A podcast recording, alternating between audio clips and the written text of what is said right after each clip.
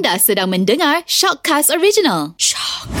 Assalamualaikum Ustaz. Apa topik kita hari ni? Bismillahirrahmanirrahim. Assalamualaikum warahmatullahi wabarakatuh. Abang Nas Iwan dan semua pendengar Radio Gegar. Okey, untuk hari ini insya-Allah uh, saya nak bawa satu kisah berkaitan dengan lelaki yang Allah Taala makbulkan doanya. Kisah ini berlaku pada zaman Amirul Mukminin Umar Al-Khattab radhiyallahu an. Kisahnya pada satu hari Umar Al-Khattab radhiyallahu an menunggang kuda bersama bersama dengan tentera-tentera dia untuk menuju ke Parsi dalam misi peperangan melawan tentera Parsi yang beragama Majusi pada waktu itu. Uh, lalu Umar Al-Khattab menyerahkan sementara Madinah untuk ditadbir oleh Sayyidina Ali bin Abi Talib menyebabkan beberapa orang sahabat ni tak setuju. Beberapa orang sahabat ni dia bertemu dengan Umar Al-Khattab dia kata wahai Umar kamu nak pergi ke Parsi sedangkan kamu seorang Amirul Mukminin khalifah. Jadi kalau kalau kamu tinggalkan Madinah dan apa yang berlaku kat sana tak tahu mungkin kamu mati syahid menyebabkan siapa yang nak ambil alih pemerintahan. Jadi beberapa orang sahabat ni cadangkan wahai Umar boleh tak kamu duduk je di Madinah ni? Jadi untuk meneruskan misi peperangan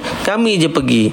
Ataupun kamu lantik je sesiapa yang layak menjadi ketua untuk memimpin kami dalam misi peperangan. Adapun kamu wahai Umar duduklah di Madinah untuk menjadi khalifah memerintah. Ha, jadi pandangan sahabat ni diterima oleh Umar Al-Khattab radhiyallahu an. Lalu Umar bertanya kepada sahabat, siapakah yang layak untuk uh, menggantikan tempat aku untuk menjadi ketua kepada bala tentera yang akan menuju ke Parsi ini. Lalu seorang sahabat yang bernama Abdul Rahman, dia mencadangkan Sa'ad bin Malik Az-Zuhri ataupun kita kenali dia dengan Sa'ad bin Abi Waqqas. Kerana apa? Kerana kata Abdul Rahman, kerana aku mencalonkan Sa'ad bin Malik ni ataupun Sa'ad bin Abi Waqqas bila dia menghadiri peperangan dia terkenal dengan singa yang ganas. Bermaksud kehebatan dia ketangkasan dia dalam peperangan. Maka Abdul Rahman mencadangkan yang menjadi ketua menggantikan Umar Al-Khattab dalam peperangan bertempur dengan Parsi ni adalah Sa'ad bin Abi Waqqas. Bila dia menghadiri peperangan dia terkenal dengan singa yang ganas. Bermaksud kehebatan dia ketangkasan dia dalam peperangan.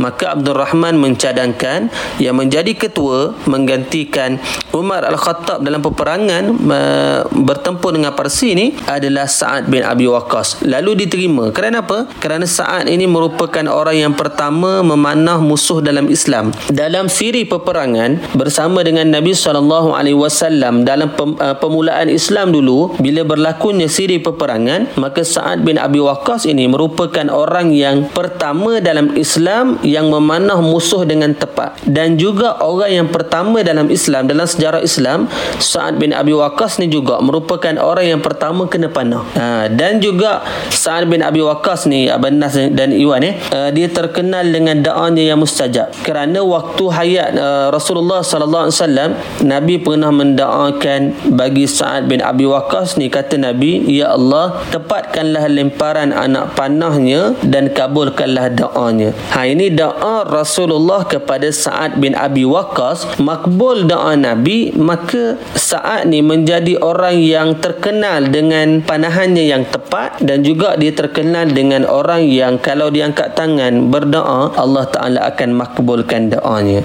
Ha, maka Umar Al-Khattab bersetuju dengan uh, pandangan Abdul Rahman tadi untuk meletakkan Sa'ad bin Abi Waqqas sebagai ketua dalam peperangan menempuh ataupun peperangan bersama dengan Parsi tadi. Lalu bila tibanya peperangan hampir dengan peperangan peperangan tiba-tiba uh, Sa'ad bin Abi Waqqas ni dia dapat penyakit kulit. Lalu dia berdoa pada Allah ya Allah uh, tangguhkan sebentar peperangan untuk aku menjadi sihat. Uh, lalu Allah Ta'ala makbulkan doa Sa'ad ni. Peperangan tu dianjak sedikit sehingga dia sihat lalu dia menjadi ketua lalu dia menjadi ketua untuk misi peperangan tadi. Dan akhirnya cerita last kali uh, dia menanglah dalam misi peperangan bersama dengan Parsi tadi. Hampir dengan peperangan tiba-tiba uh, Sa'ad Bin Abi Waqqas ni dia dapat penyakit kulit. Lalu dia berdoa pada Allah, Ya Allah, uh, tangguhkan sebentar peperangan untuk aku menjadi sihat. Uh, lalu Allah Ta'ala makbulkan doa Sa'ad ni. Peperangan tu dianjak sedikit sehingga dia sihat. Lalu dia menjadi ketua. Lalu dia menjadi ketua untuk misi peperangan tadi. Dan akhirnya cerita last kali, uh, dia menanglah dalam misi peperangan bersama dengan Parsi tadi. Uh, itu dia Sa'ad bin Abi Waqqas. Lalu bila dia balik daripada Parsi dalam keadaan kemenangan yang besar, lalu uh, Umar Al-Khattab radhiyallahu an menghantar Sa'ad bin Abi Waqqas ni menjadi uh, gubernur di Kufah kerana Umar melihat Sa'ad bin Abi Waqqas merupakan orang yang paling layak menjadi gubernur di Kufah pada waktu itu. Tanpa banyak bicara, Sa'ad pergi menerima arahan yang diarahkan oleh khalifah pada waktu itu iaitu Umar Al-Khattab radhiyallahu an. Sampai di Kufah, Sa'ad bin Abi Waqqas memerintah Kufah pada waktu itu sampailah satu masa tiba-tiba ada satu laporan yang dihantar oleh Al-Jirah bin Sinan. Al-Jirah bin Sinan ni dia melapor kepada Khalifah Umar Al-Khattab pada waktu itu dengan laporan yang tidak baik kepada Sa'ad. Dia kata apa? Pecahlah Sa'ad bin Abi Waqqas dia kata. Sebab Sa'ad bin Abi Waqqas ni solat tak betul.